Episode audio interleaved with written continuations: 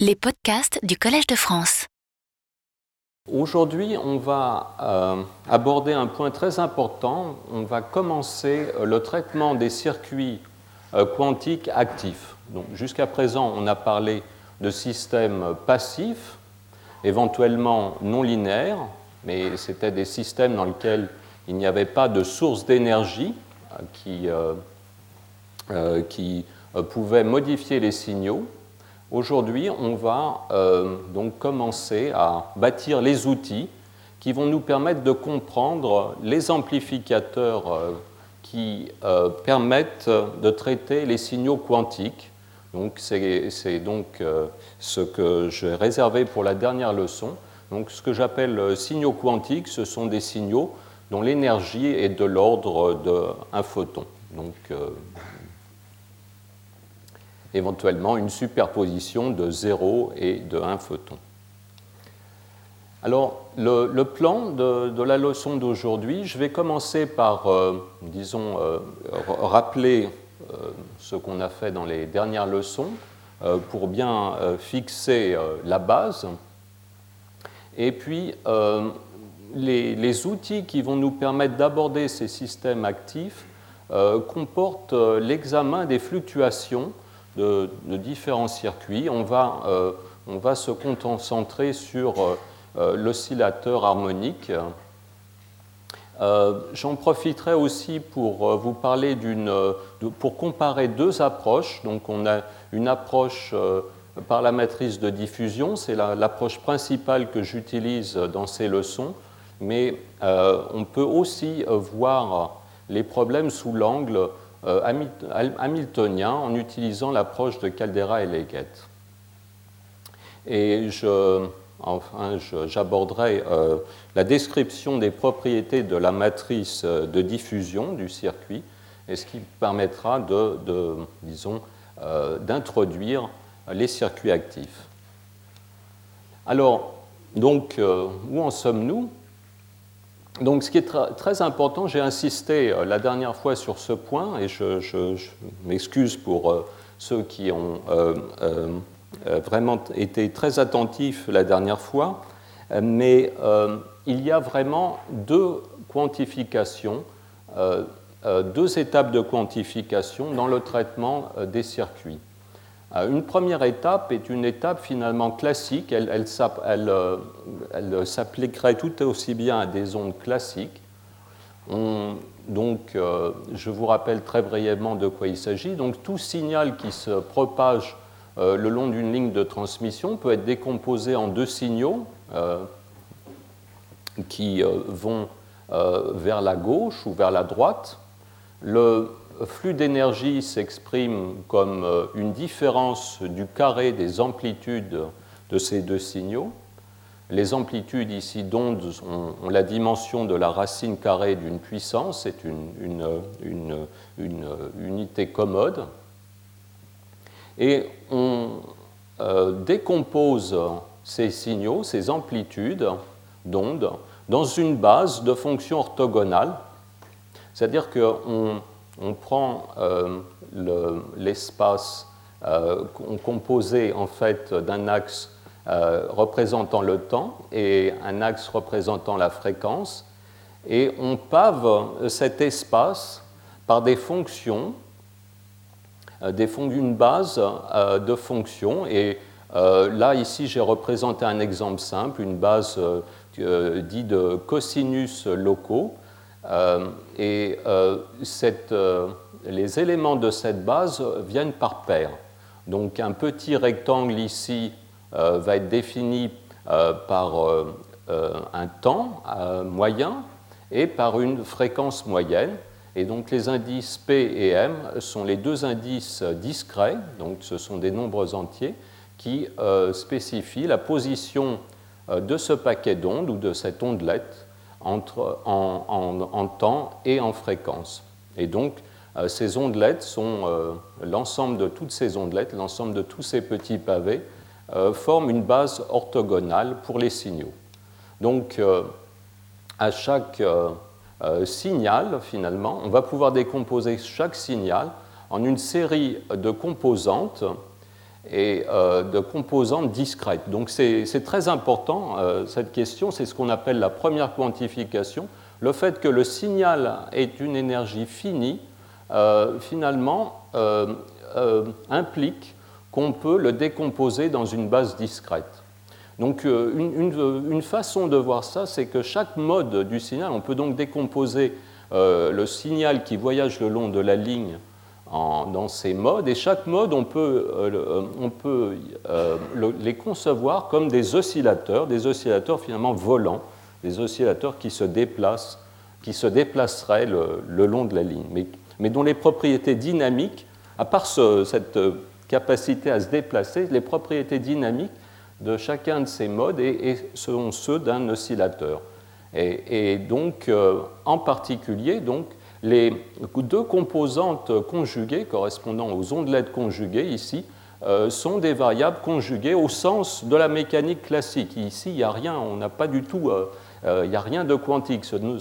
il n'y a qu'un aspect ondulatoire et euh, une façon euh, un peu, euh, disons, raccourcie de, dire que les deux composantes des modes sont des variables conjuguées, c'est de dire que le crochet de poisson, qui est une notion tout à fait classique, disons, est imposé et n'est pas nul pour les composantes correspondant à ces deux ondelettes conjuguées. Et euh, quelque chose que l'on va exploiter beaucoup dans tout ce cours, c'est que les, dispositifs euh, que l'on va considérer euh, sont bien qu'actifs, c'est-à-dire ne conservant pas l'énergie, conservent l'information. Donc ça, c'est une notion qu'on va essayer d'expliciter. donc chaque oscillateur, l'ensemble des oscillateurs, l'ensemble de l'information portée par les oscillateurs se conserve globalement lorsque ces oscillateurs arrivent dans le circuit et repartent du circuit. Ça, c'est euh, une propriété euh, très forte et c'est une propriété, euh, dans le fond, qui n'a rien à voir avec la mécanique quantique. C'est une propriété qui résulte simplement de l'aspect ondulatoire, du, type de degré de liberté, finalement, que l'on a euh, dont on dispose dans ces systèmes. Alors, juste pour bien fixer les choses, donc, euh, euh, on a donc ces deux composantes de chaque mode peuvent être représentées dans, dans, le plan complexe. C'est la représentation de Fresnel des, des, oscillateurs. Et on peut définir donc une composante en, phase du mode, qui est la somme de, ces deux vecteurs, ici de Fresnel, et la composante en quadrature, euh, qui est la différence. Et ces deux composantes sont comme euh, l'impulsion et la position en mécanique euh, classique pour une particule.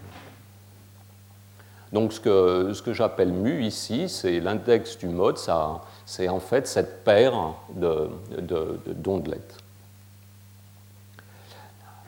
Alors, donc, euh, je lorsque euh, maintenant on va quantifier le système, s'introduit, euh, on, effectue une étape qu'on peut appeler une deuxième quantification.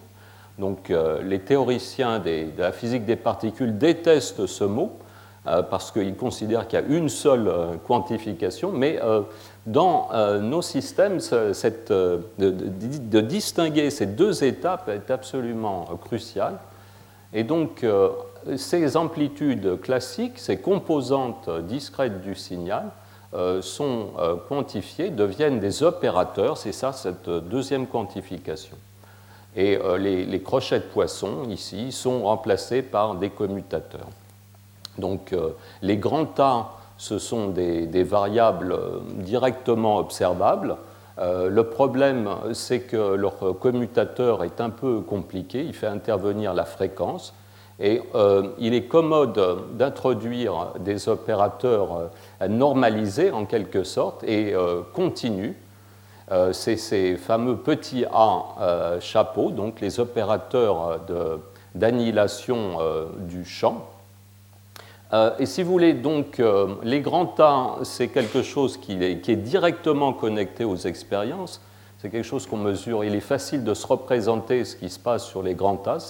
on, mesure des grands tas ou on impose, on contrôle des grands tas. Mais les calculs, euh, toute la, symétrie du système et puis euh, les, calculs se font bien sur ces petits euh, pris pour des variables pour une fréquence continue. Et effectivement, on a le, commutateur dA est particulièrement simple. Et, pour, et dans l'état thermique de, de, la ligne, l'anticommutateur aussi a cette forme standard très commune. Donc ça, c'est en fait euh, déguisé donc, euh, la, statistique de Bose du corps noir. Voilà, donc euh, une application de ces, considérations, c'est le théorème de fluctuation-dissipation dans sa forme quantique, donc où on, calcule par exemple la fonction de corrélation de la tension des signaux se propageant le long de la ligne. Et euh, on, calcule euh, très facilement euh, ce, qui s'appelle la densité spectrale, donc qui est le, coefficient en face de la fonction delta. Ici, deux, fréquences différentes ne sont pas corrélées, elles sont corrélées si, si oméga 1 est égal à oméga 2, et cette fonction de corrélation est donnée par, pour, pour les signaux euh, se propageant le long de la ligne euh, par cette formule qui euh, donc a un aspect à la fois qui, fait intervenir ici l'impédance de, propagation de la ligne, donc l'aspect dissipatif de la ligne. Alors ce lien entre fluctuation et dissipation se voit nettement plus clairement quand on prend une euh, ligne semi-infinie, c'est-à-dire qu'on interrompt, on coupe la ligne en deux. Donc il y a euh, deux, bornes. Donc finalement, euh, vu de ces deux bornes, la ligne se, comporte comme une résistance. Hein. Si elle est infinie, les signaux qui sont émis le long de la ligne ne reviendront jamais, ils sont perdus pour toujours. Et bien qu'il n'y ait pas du tout d'effet Joule dans la ligne, elle se comporte du point de vue de, ces deux points ici, de ces deux bornes, exactement comme une résistance. Et euh, lorsqu'on fait la somme donc, de l'onde qui se propage vers la gauche et de l'onde qui se propage vers la droite, on a la tension euh, aux bornes ici de cette résistance et on, a donc euh, la densité spectrale des fluctuations de tension observées en ce point et on, on obtient ici le théorème fluctuation-dissipation quantique proprement dit pour, pour cette résistance.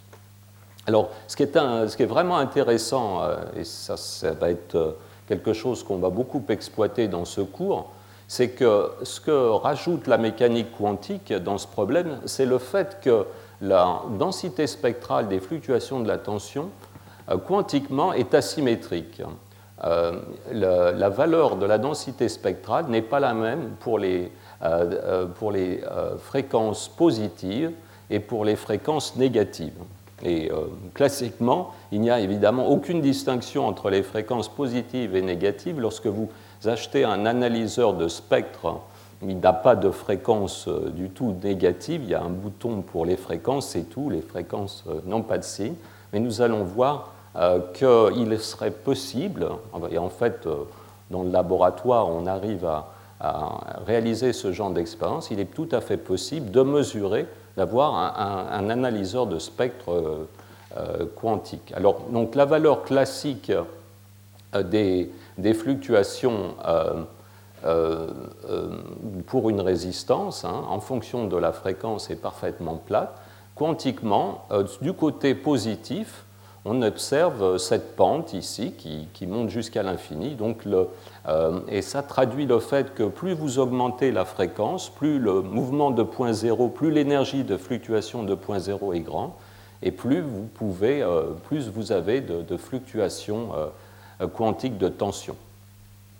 Alors, cette, asymétrie peut se comprendre de la façon suivante. En fait, les fréquences positives ici correspondent à l'émission euh, de signaux euh, à, euh, à l'intérieur de la ligne, dans la ligne, et ça c'est toujours permis, on peut c'est finalement, cette branche ici correspond à l'émission spontanée d'un système que vous, que vous placerez ici, qui sera en contact avec cette résistance. Donc il est toujours possible de dissiper dans la ligne.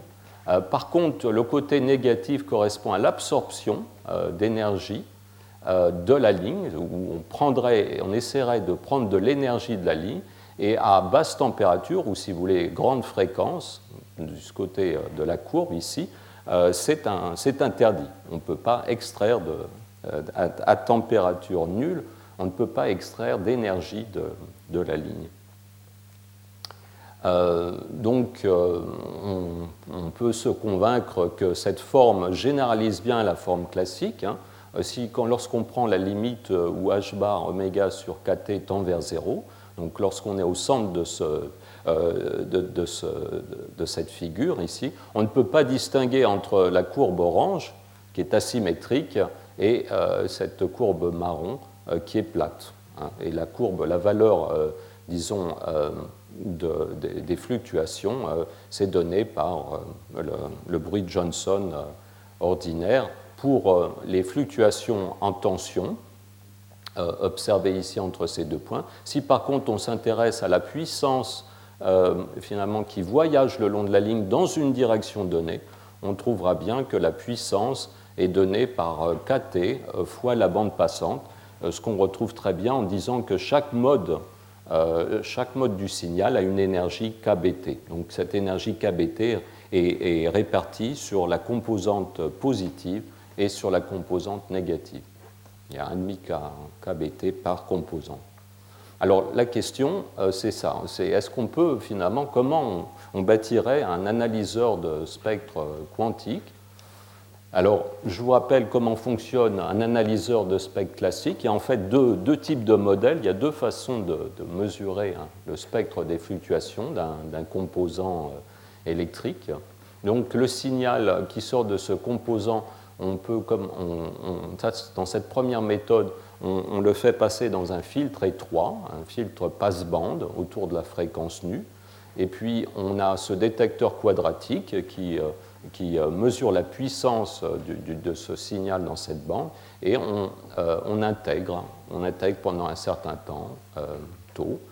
Et le, spectre, donc ça c'est là, j'ai réservé ce, symbole S disons rond pour euh, le spectre défini par les ingénieurs, euh, donc euh, pour une fréquence nue toujours positive et, exprimée en Hertz, c'est la limite finalement du contenu de la somme de ces deux modes à fréquence positive et à fréquence négative. On distingue, vu qu'on fait la somme des, fréquences positives et des fréquences, des fréquences négatives, euh, on ne distingue pas le signe de la fréquence. Alors, il y a une autre, une autre façon de procéder, euh, plus, euh, plus, moderne. Donc, on, est, on, on, prend le signal, on l'échantillonne à deux temps. on, fait le, on, fait le, produit de la valeur des signaux à ces deux temps et on, fait, on accumule, on fait la moyenne. Et cette fonction de corrélation, on, on, prend sa transformée de Fourier par rapport à la différence des deux temps, et ceci définit euh, la fonction de corrélation des physiciens. Euh, excusez-moi, j'ai oublié l'indice, euh, je devrais avoir un indice AA ici. en fait, ces fonctions de corrélation, là c'est la fonction de corrélation de ce signal ici. et donc là, vous voyez, dans cette définition, oméga peut être positif ou négatif, a priori. Mais pour un signal classique, euh, on a toujours euh, une symétrie, puisque euh, classiquement, cette valeur du, produit ici de corrélation ne dépend, ne dépend, pas du signe de la différence entre les temps. donc, en fait, classiquement, on a ce théorème de Wiener-Khinchin qui relie ces deux méthodes en fait, euh, la densité spectrale des ingénieurs est deux fois, euh, deux fois la valeur de la densité spectrale des physiciens euh, pris à. Donc, les physiciens aiment utiliser les fréquences angulaires, donc il faut bien prendre soin d'être cohérent au niveau des fréquences. Alors, quantiquement, en fait, ces deux méthodes sont en fait, euh, euh, il y a euh, des subtilités qui sont dues au fait que les, ah, ça devrait être A, T2, ici pris à l'instant T2, les, les, deux, les deux valeurs du, des signaux ici ne commutent pas. Les, deux, les opérateurs correspondant au, au, signal pris à des instants différents ne commutent pas.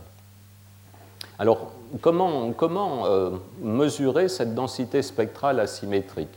En fait, il faut, euh, que l'analyseur de spectre soit un, système quantique. Par exemple, le plus simple, c'est de prendre un spin. On peut prendre un spin admis dans un champ magnétique, par exemple, et on va mettre à la, on va mettre on va faire en sorte que euh, notre résistance ou notre ligne de transmission soit couplée au spin par euh, un, petit solénoïde, c'est-à-dire que les fluctuations de tension ou de courant euh, vont créer un petit champ magnétique qui va perturber le, spin. Donc en fait, le, spin est principalement disons, quantifié le long de l'axe du champ magnétique, ici, dans, dans cet Hamiltonien. Et euh, ce petit champ extérieur, euh, dirigé suivant euh, x, perpendiculaire à z, va représenter une petite perturbation. Donc, cette petite perturbation va faire changer d'état le spin. Et on peut, la, densité spectrale hein, qui des fréquences, avec, avec distinction des fréquences positives ou négatives intervient dans euh, la formule de la règle d'or de Fermi, ici, qui donne euh, le taux, euh, de, le, taux de changement d'état du spin. Donc on n'aura pas le même taux suivant qu'on part de l'état fondamental et qu'on mesure l'excitation ou qu'on part de l'état excité et qu'on mesure la désexcitation. Donc ces deux ces deux formules euh, ici euh, donneront euh, des résultats différents.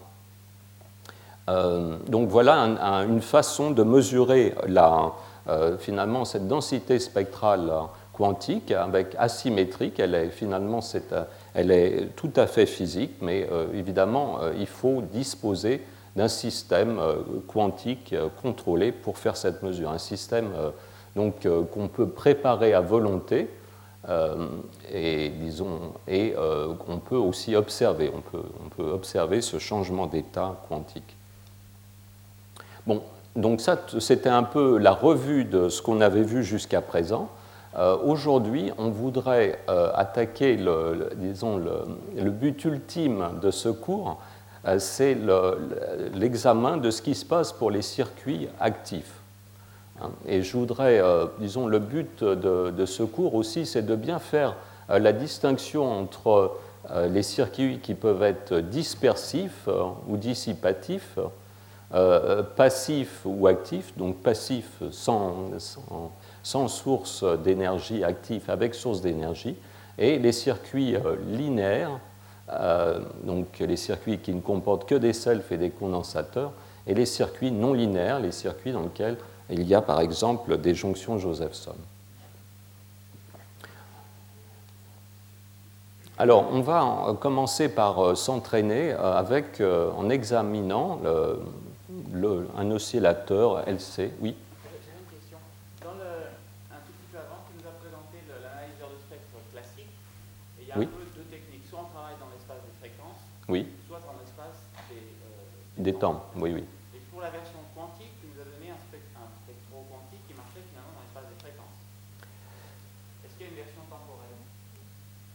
Ben, en fait, euh, je ne crois pas. En fait, je crois que ce, ce euh, non, non. En fait, euh, lui, il fonctionne à la fois, justement, il, un analyseur de spectre. Alors là, ça c'est très, très important.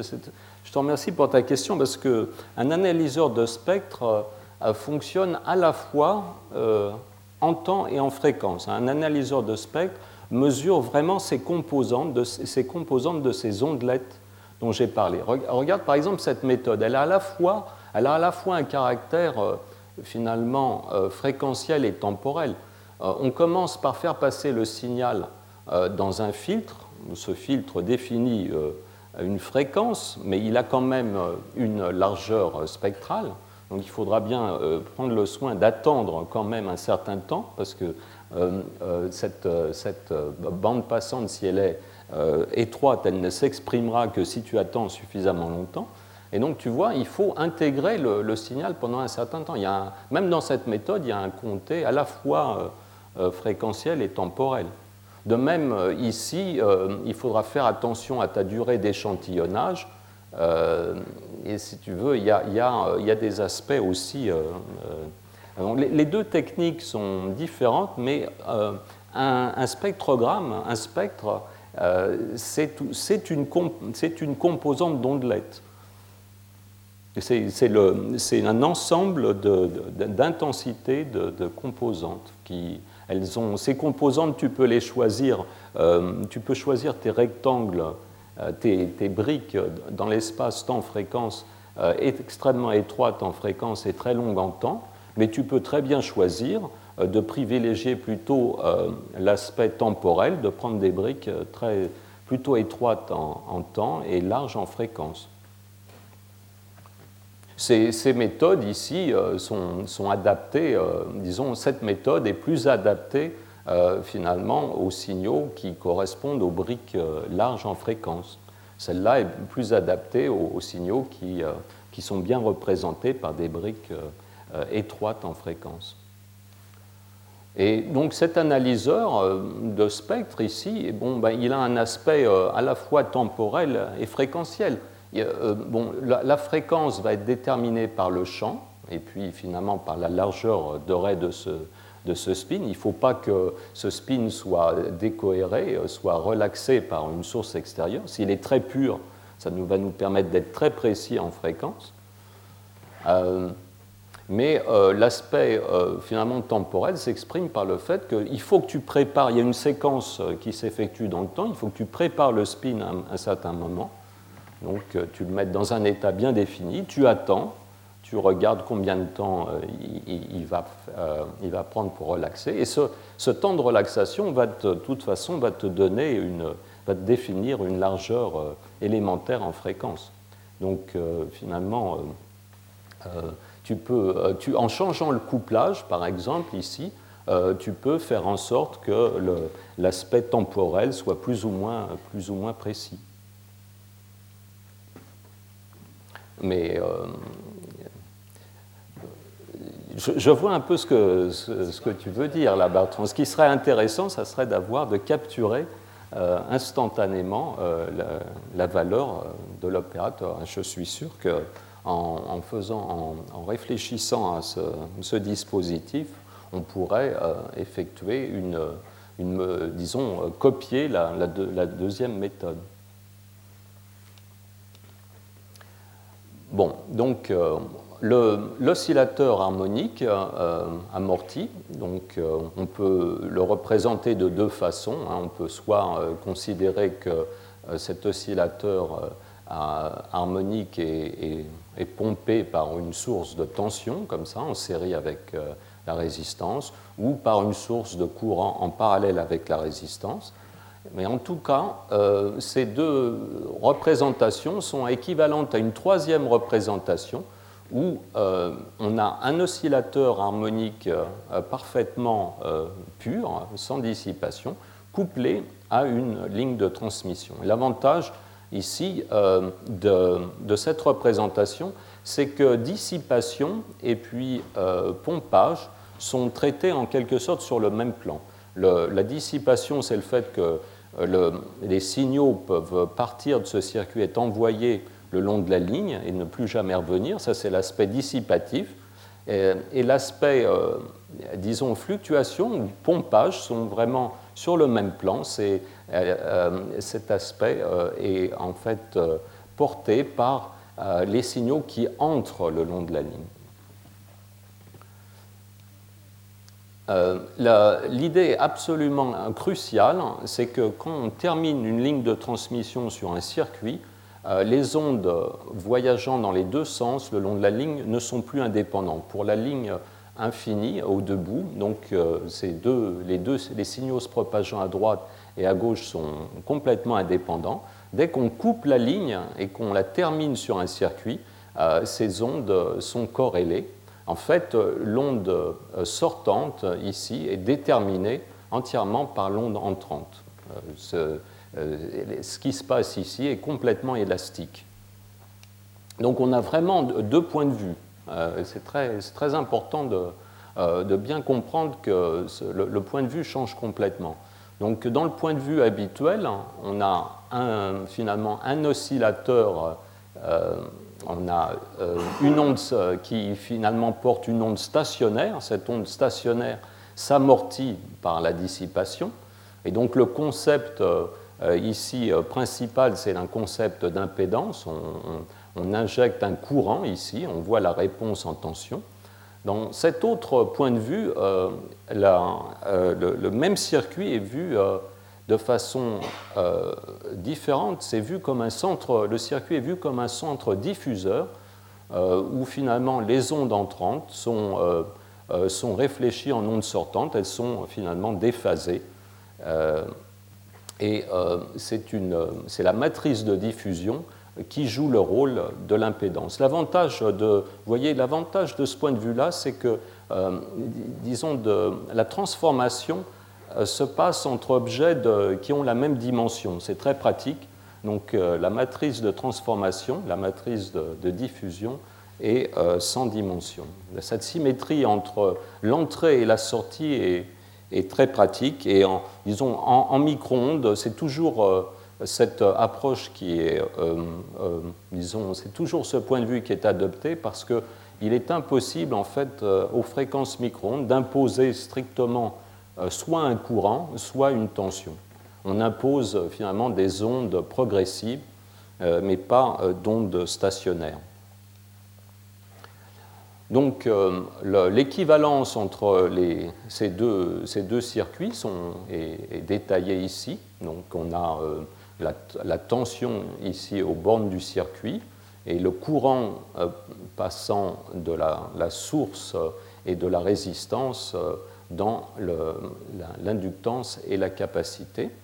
Et à partir de, ces circuits, on peut écrire un certain nombre de relations entre euh, le but ici, c'est de finir euh, euh, par, calculer la relation entre la tension des ondes sortantes et la tension des ondes entrantes.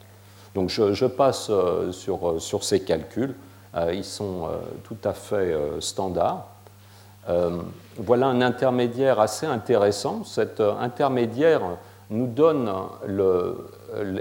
l'équation auquel obéit le flux le flux dans l'inductance ici, en fonction, euh, avec euh, comme terme de source la tension entrante euh, dans la ligne. Donc, en résolvant cette équation et en finalement en injectant la dérivée du flux dans cette relation, on peut calculer la tension de l'onde sortante en fonction de l'onde entrante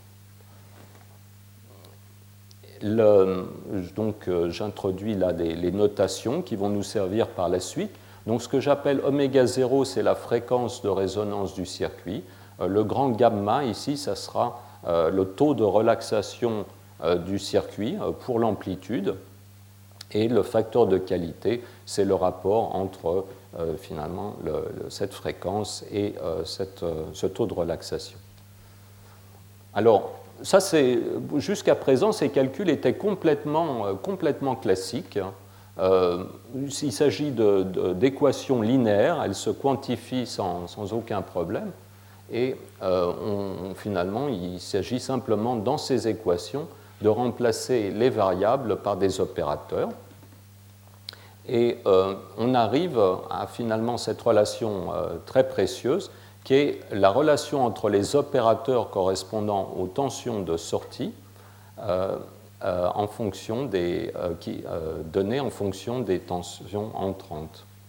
Et le résultat du calcul est ce terme ici, ce facteur, qui est un nombre complexe. Vous, voyez le, numérateur et le dénominateur sont conjugués, et donc c'est un nombre qui est un nombre complexe de module 1, ce qui est tout à fait normal puisque le circuit LC est complètement élastique, il n'y a aucune dissipation à l'intérieur, donc ce qu'il ne peut faire tout simplement tourner en phase les signaux. Il ne peut pas changer leur amplitude, puisque ça correspondrait à un changement d'énergie.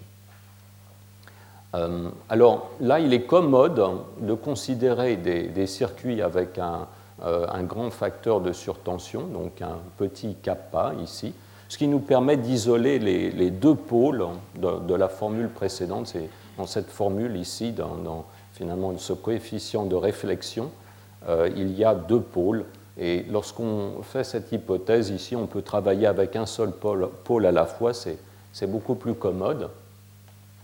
Et euh, donc euh, là, j'ai représenté ce qui se passe.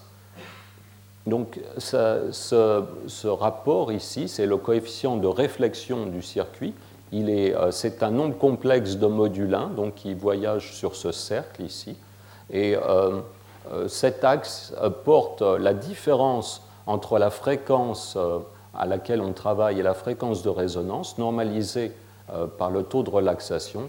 Et euh, cette construction ici permet de, pour chaque fréquence d'obtenir le, facteur de réflexion. Vous voyez que lorsqu'on part des fréquences très petites par rapport à la fréquence de résonance, on se trouve par ici. Lorsqu'on augmente la, fréquence pour arriver à résonance, on, on se promène sur cet arc de cercle là, à, la fréquence de résonance, le, coefficient de, réflexion vaut exactement 1. Euh, le circuit se, compose, se, comporte comme un circuit ouvert et on, euh, repart pour euh, les, fréquences plus élevées, on repart vers moins 1. Moins 1, donc c'est la valeur, la valeur moins 1 correspond plutôt au, circuit se comportant comme un circuit, un, un court-circuit. Euh, une façon de voir les choses, c'est que les, euh, aux fréquences euh, petites ou grandes, soit la self, soit la capacité vous donne un court-circuit. Alors, donc, ce qui est, on peut faire un exercice extrêmement intéressant. On peut envoyer un signal à résonance avec une amplitude qui augmente progressivement euh, euh, qui est calculée en fait pour euh, pomper optimalement le circuit sans réflexion. Donc voilà le, signal entrant et le signal sortant, donc pour ce pompage optimum est zéro.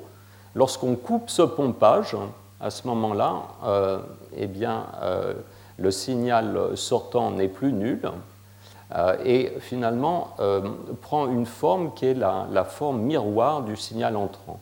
Lorsqu'on fait la somme entre le signal entrant et le signal sortant, on observe finalement, on, a, la tension aux bornes du circuit LC, qui est finalement euh, si on prenait la transformée de Fourier de cette somme, on aurait la, Lorentzienne, la, réponse du circuit, mais vue sous forme sous forme d'une impédance.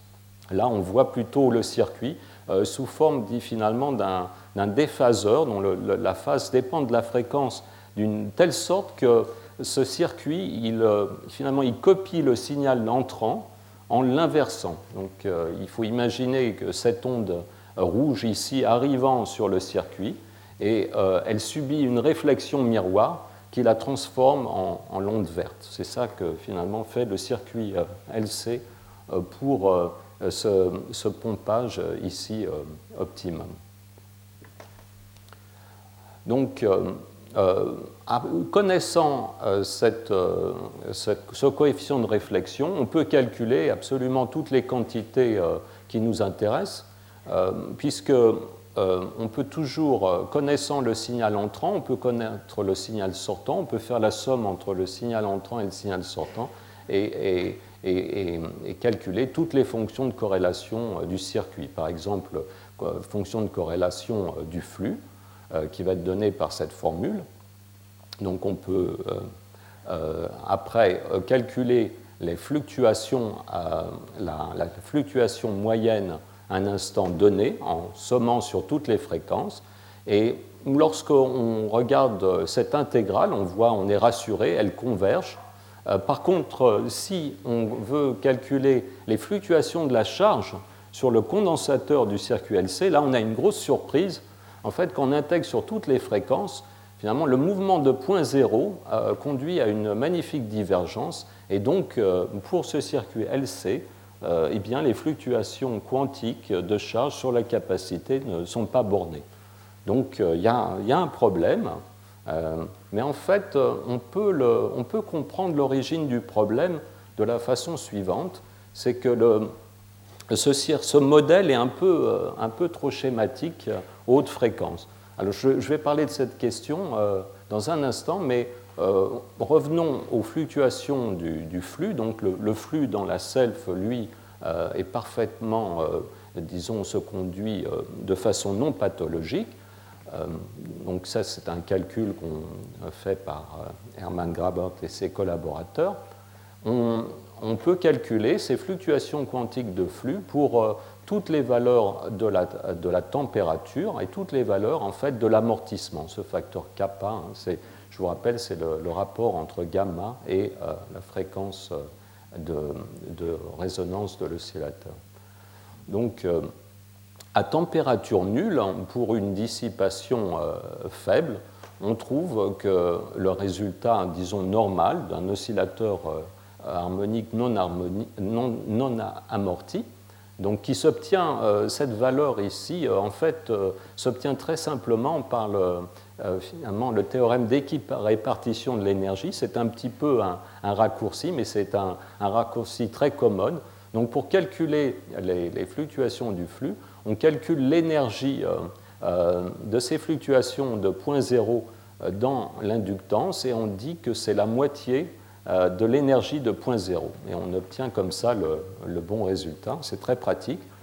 Euh, maintenant, quand on voit l'influence du, shunt, lorsque la résistance, euh, disons, diminue, lorsque le circuit est de plus en plus shunté, ce qui correspond à une augmentation du kappa, on voit que les fluctuations diminuent. Les fluctuations diminuent et pour une dissipation, disons, tendant vers l'infini, on, retrouve cette ligne droite, la ligne classique, où finalement il n'y a plus de fluctuation de point zéro. Donc l'effet de la dissipation, le fait d'avoir chanté euh, cet oscillateur LC par une résistance, supprime euh, les fluctuations de point zéro du flux. Et euh, bon, si vous êtes intéressé, en fait, cette, on peut calculer pour toute fréquence et toute température ces, courbes. Maintenant, passons euh, aux fluctuations de charge qui, divergent. Alors comment, le paradoxe euh, se résout? Bien, en fait, euh, l'idée qu'on peut coupler ce circuit LC à une résistance parfaite à toute fréquence est impossible. En fait, on ne peut pas jusqu'à l'infini imposer un circuit avec une résistance constante. quelque part, il y a, disons, la dissipation euh, euh, ne va plus fonctionner à haute fréquence. Et on peut modéliser ce, phénomène euh, par cette inductance parasite, si vous voulez. Il, y a toujours, il va y avoir toujours un petit fil qui réunit la résistance à votre circuit LC, et ce petit fil a toujours une inductance. Donc en mettant cette inductance dans le système, là, les calculs, l'intégrale converge parfaitement, et on voit euh, que les fluctuations de charge, donc, euh, qui sont elles aussi obtenues par ce, théorème d'équipartition très simple, euh, ont tendance à diverger lorsque la dissipation augmente. évidemment, donc plus la dissipation est grande, plus ces, ces, fluctuations sont grandes si vous voulez, ce petit LC régularise euh, finalement le calcul. Donc euh, finalement, les fluctuations se conservent en quelque sorte lorsque vous, euh, vous introduisez de la dissipation dans ce circuit LC, vous réduisez les fluctuations dans la variable qui est en quelque sorte observée par la résistance. Hein. ce, flux ici est proportionnel au courant qui passe dans cette self ici, mais ce courant est observé par la résistance. Donc ces fluctuations vont être diminuées. Par contre, les fluctuations dans la variable conjuguée, la charge sur la capacité, elles, augmentent. Et euh, en fait, on pourrait euh, voir qu'elles augmentent d'ailleurs dans une proportion légèrement supérieure à, la proportion dans laquelle les fluctuations de flux sont diminuées, ce qui fait qu'on perd toujours. Il y a toujours de toute façon plus de fluctuations euh, globalement à la fin lorsqu'on introduit de la dissipation. On a finalement plus de degrés, on a amené plus de degrés de liberté dans le système, donc il, il fluctue plus. Et donc là encore, on peut calculer euh, euh, exactement les fluctuations. Alors je voudrais euh, contraster très brièvement cette approche de, la diffusion par l'approche plus hamiltonienne, plus conventionnelle introduite par Caldera et Leggett. Donc la dissipation, on peut la voir aussi sous une autre forme, plutôt que d'avoir une ligne de transmission infinie, semi-infinie, on peut remplacer une impédance euh, Z d'oméga par un ensemble d'oscillateurs harmoniques euh, de fréquences euh, bien choisies et d'impédances bien choisies. Donc l'impédance à résonance du, circuit, c'est le rapport L sur C, racine. Et donc, si on étage de façon uniforme la fréquence de ces circuits et si on prend leur impédance de telle façon à euh, épouser la, courbe euh, donnée par la partie réelle de l'impédance, eh bien, on va simuler, euh, dans la limite où le nombre de simulateurs tend vers l'infini, on va simuler parfaitement cette impédance. Ça, c'est la représentation série de l'impédance. Il y a une représentation parallèle pour l'admittance. Donc, il faut bien faire attention, une résistance euh, une, impédance est un composant qui arrive avec, euh, euh, disons, deux bornes ouvertes. On, on va connecter, on va refermer ces deux bornes par un circuit extérieur. L'admittance, quand vous achetez une admittance, vous achetez quelque chose d'assez différent. C'est une boîte qui est chantée et vous, coupez ce shunt et vous introduisez votre circuit dedans. Donc la représentation est différente. Euh, ici, vous avez une série d'oscillateurs en série. Là, euh, vous avez une série d'oscillateurs euh, en parallèle. Mais la loi de, finalement, la loi de, correspondance est somme toute la même. Ici, il va falloir que vous épousiez la forme de la partie réelle de l'admittance. Donc ces représentations conduisent en fait à la, la, version généralisée du théorème fluctuation-dissipation et qui, a cette forme intéressante. Donc, d'une façon générale, lorsque vous mesurez la, densité spectrale des fluctuations euh, en tension aux bornes d'une impédance, ou les fluctuations de courant, euh, donc euh, circulant dans le shunt de l'admittance, eh bien, vous avez toujours cette structure. Vous avez dans cette fonction de corrélation, cette densité spectrale contient une partie quantique, c'est en fait la formule, c'est le, remplissage du type corps noir des, oscillateurs. C'est un facteur de Bose ici. Et euh, il y a une deuxième partie, c'est l'aspect euh, finalement dissipation.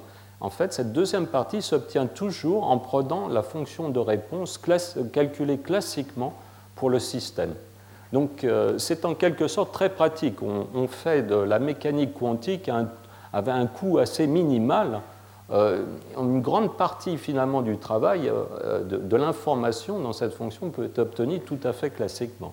Avec euh, un, simple appareillage classique, je peux mesurer cette fonction de réponse et finalement pour obtenir la fonction de, la densité spectrale quantique, je, multiplie par ce facteur en quelque sorte universel qui lui introduit cette asymétrie entre la partie, euh, les, euh, les, fréquences positives et les fréquences négatives. Et ça, euh, c'est quelque chose qui est complètement général. Nous allons voir que cette structure, le mélange entre cette fonction classique, finalement, qu'on peut obtenir à très bas coût, et puis un facteur quantique, mais qui est finalement universel et, toujours un peu le même, c'est quelque chose qui va se prolonger même pour les circuits actifs, qui, qui simplifie considérablement leur analyse. Donc, euh, en fait, euh, donc on peut utiliser ces, symétries pour euh, finalement résoudre le problème de, l'amortissement d'un circuit LC par une, une, tout à fait générale. Et on, aboutit à, ces formules-ci qui sont encore de ces intégrales sur les, fréquences, mais qui maintenant comportent ces termes tout à fait généraux. Voilà, donc là maintenant, on va euh, aborder euh, la chose vraiment euh, nouvelle de, ce cours. Donc, on, va voir à quoi ressemble la matrice de diffusion pour un circuit à plusieurs ports. Pour l'instant, on, on a été très simple. Il s'agissait d'un circuit. On arrivait sur ce circuit par une ligne de transmission unique et on en repartait par la même ligne Là, maintenant, on va généraliser une situation où on peut arriver par plusieurs ports à la fois sur le circuit. Par exemple, ici, on peut avoir un transformateur et chaque, chaque self du transformateur peut être un circuit résonant. Et donc, ce, système ici, ce circuit, est un peu, on peut le voir comme euh, euh, une lame séparatrice euh, finalement, une, onde arrivant par la droite, ici, va se, séparer en deux. Il va y avoir une partie qui va être réfléchie et une partie qui va être transmise. Et d'une manière générale, on pourrait avoir une boîte euh, dans laquelle il y a des selfs et des capacités et euh, qui sont câblés de façon très compliquée et on arrive par plusieurs ports et on repart par plusieurs ports. En fait, il y a un théorème extrêmement intéressant, c'est que tout circuit dissipatif, euh, tout circuit qui comporte euh, des résistances, mais des résistances qui pourraient dépendre de la fréquence, peut toujours, hein, à condition évidemment, euh, disons, d'augmenter éventuellement la complexité du circuit, peut toujours se représenter de cette façon. C'est assez incroyable, mais ces lignes de transmission peuvent en fait modéliser n'importe quel circuit dissipatif. Plus il est compliqué, évidemment, plus il y aura de, ports différents. Et alors, donc, euh, d'une manière générale, on introduit la matrice de, diffusion du circuit. Et pour un circuit euh, passif linéaire, il y a une, symétrie très importante, c'est que la matrice de diffusion euh, relie les amplitudes entrantes et les, amplitudes sortantes par des coefficients euh, qui euh, finalement euh, sépare complètement les fréquences. C'est-à-dire chaque, chaque fréquence est traitée absolument séparément des autres. Donc cette matrice, elle existe pour toutes les fréquences. Hein, la valeur de ces coefficients peut être différente pour toutes les fréquences, mais les fréquences ne communiquent pas entre elles. En particulier, par exemple, les fréquences positives et les fréquences négatives euh, ne, communiquent pas entre elles. Alors la causalité, le, fait que le circuit euh, qui diffuse ces ondes est, un circuit causal, un circuit réel, euh, se traduit de façon un peu subtile. C'est les, pôles de ces fonctions de, la fréquence ici sont dans le demi-plan inférieur du plan complexe. Euh, mais la grande symétrie, la grande symétrie à laquelle obéit cette matrice, c'est euh, l'unitarité. Et l'unitarité, alors j'insiste euh, là sur ce point, c'est extrêmement important.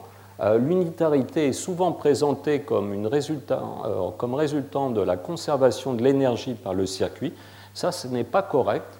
En fait, l'unitarité résulte de la combinaison de deux choses. Il y a la conservation de l'énergie, oui, c'est vrai que l'énergie entrante dans le circuit doit se retrouver, enfin entrant par les ports du circuit, doit se retrouver par les ports de sortie.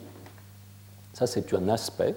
C'est-à-dire, euh, disons, la matrice doit être orthogonale en ce qui concerne les composantes, les, quadratures euh, des, ondes, mais euh, elle conserve, cette matrice conserve autre chose, elle conserve l'information si vous voulez, cette matrice conserve à la fois, en termes mathématiques, cette matrice conserve à la fois un, produit scalaire et un produit vectoriel.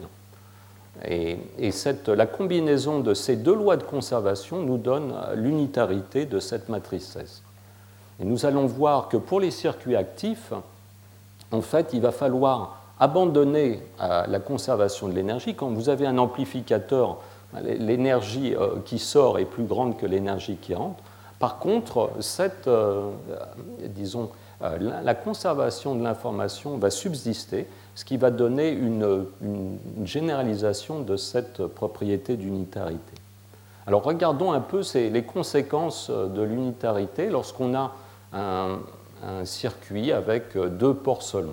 Alors la, matrice unitaire la plus générale, avec deux ports, a cette forme. Il y a un coefficient de réflexion R euh, qui finalement euh, décide finalement du partage entre les ondes. Euh, ce coefficient R fixe finalement le partage entre l'onde partant vers la gauche et l'onde partant vers la droite. C'est la partition, finalement, ça spécifie la partition des ondes, mais il y a des facteurs de phase ici supplémentaires qui obéissent à cette contrainte. Vous ne pouvez pas prendre n'importe quel facteur euh, de phase. Il y, a cette, il y, a cette, contrainte ici. Et la matrice la plus symétrique que vous puissiez réaliser, finalement une lame séparatrice la plus symétrique, va être donnée par, par ces coefficients ici. Donc, par exemple, euh, ce qui est interdit, c'est de prendre une matrice euh, hermitienne. Par exemple, cette matrice hermitienne euh, ne, satisfait pas cette relation. Vous n'avez pas droit à cette matrice-là. Par contre, celle-ci, qui est en fait celle de la lame, lame cardon de la lame, la lame séparatrice ordinaire en optique, c'est cette forme qui, est physiquement réalisée. Alors, pour vous illustrer les contraintes euh, introduites par euh, l'unitarité, il est intéressant de voir ce qui se passe pour un circuit à trois ports. Là, pour l'instant, on avait fait la lame euh, séparatrice, mais ici, maintenant, on imagine une jonction entre trois lignes. On, on essaye, par exemple, de prendre une onde et de la diviser en deux parfaitement. On va voir que c'est impossible. Euh, on ne peut pas le faire. Il y a ce théorème extrêmement intéressant qui dit qu'il est impossible euh, pour un, circuit à trois ports d'être à la fois euh, ce qui s'appelle adapté en, impédance, réciproque et évidemment non dissipatif. On s'intéresse, donc l'hypothèse de départ, c'est que toutes ces boîtes sont composées d'inductance et de capacité, éventuellement non linéaires, mais elles ne sont pas, elles ne sont pas dissipatives. Donc l'adaptation d'impédance du circuit, c'est le fait que les éléments non diagonaux de la, les éléments diagonaux de la matrice de diffusion sont, sont tous zéro. Et la réciprocité, c'est le fait que finalement on voit l'œil qui vous voit. Euh, c'est le, le, fait que la matrice est symétrique, elle est égale à sa propre transposée. Alors, essayons de. Donc, on ne peut pas tout avoir. Il faut que cette, division des ondes, elle doit être imparfaite d'une manière ou d'une autre. Alors, regardons euh, la première façon de résoudre le compromis. Alors, on peut, on peut euh, insister sur la non-dissipation et la réciprocité, mais on va abandonner euh, l'adaptation en impédance. Alors, c'est ce qui se passe, par exemple, quand on prend une ligne d'impédance ZC sur 2 et qu'on la couple à deux lignes en parallèle d'impédance ZC. Donc, euh, pour ce port-là, on sera adapté, mais pour euh, ces deux autres ports, ici, il y aura une réflexion qu'on ne peut pas éliminer. Euh, donc, on n'est pas parfaitement adapté, mais on est réciproque et non dissipatif. Alors, il y a un, un système qui, lui, est non dissipatif et adapté, mais on abandonne la réciprocité. C'est le circulateur. Donc euh, ce qui arrive en 1 va en 2, ce qui arrive en 2 va en 3, ce qui arrive en 3 va en 1. Euh, mais ce, circuit n'est pas réciproque. Il, on dit il nécessite un matériau dans lequel, euh, un matériau magnétique dans lequel l'invariance par symétrie, par renversement du temps est, est brisé.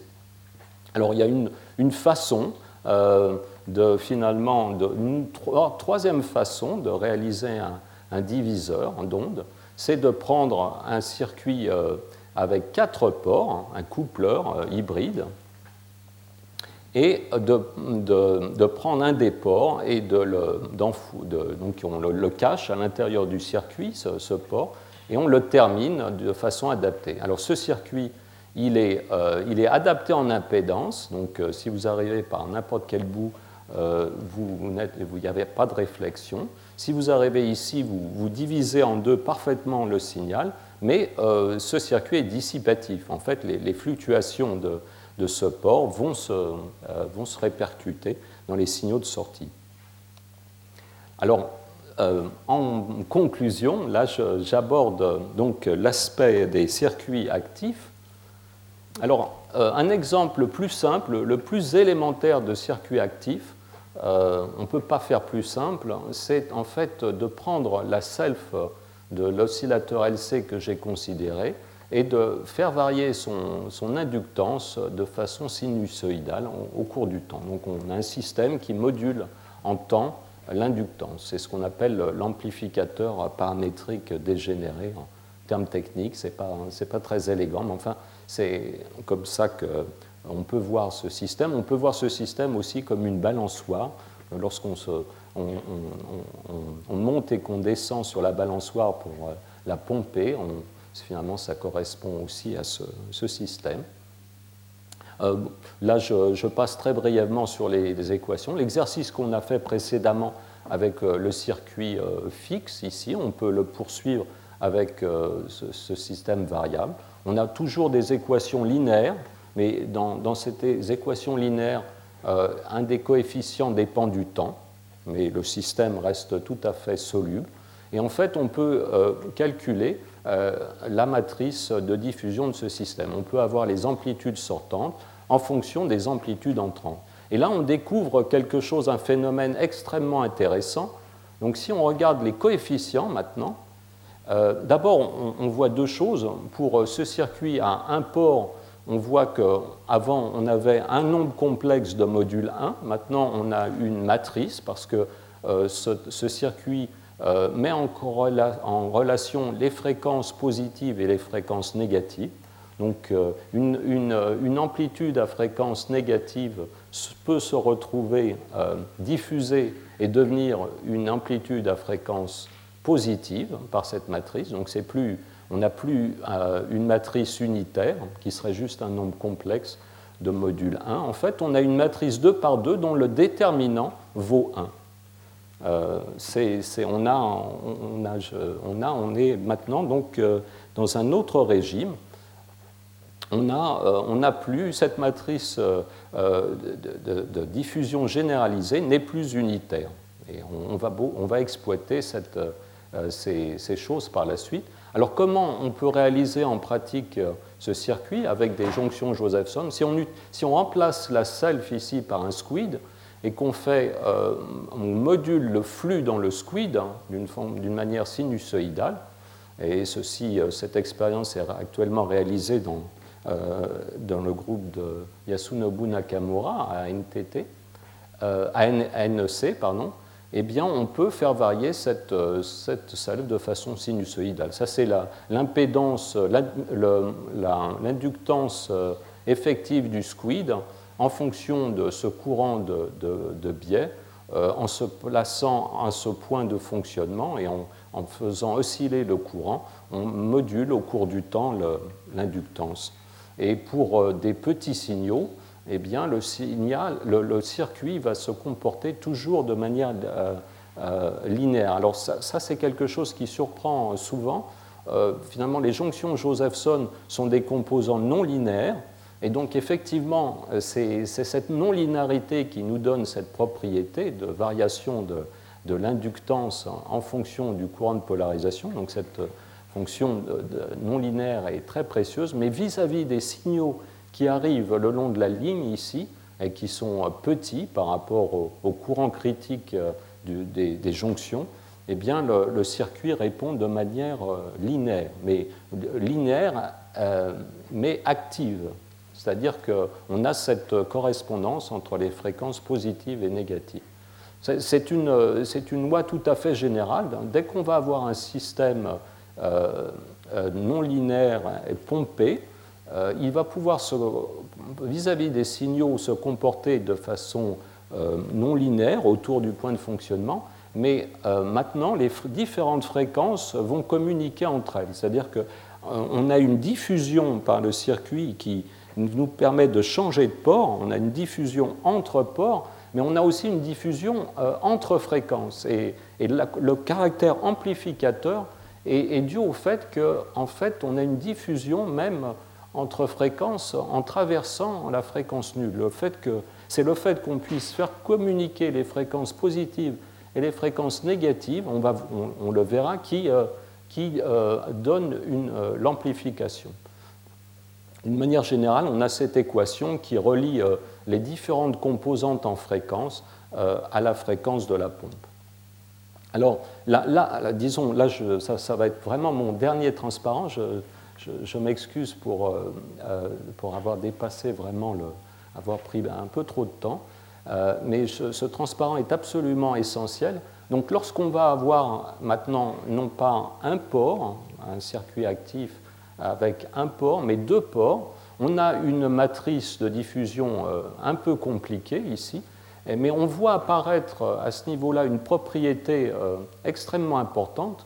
Donc cette matrice va être symplectique. Donc l'unitarité de la matrice de diffusion euh, est remplacée par la symplecticité. Alors qu'est-ce que c'est que la symplecticité? Ben, Pour l'unitarité, on a S, S dagger S vaut 1.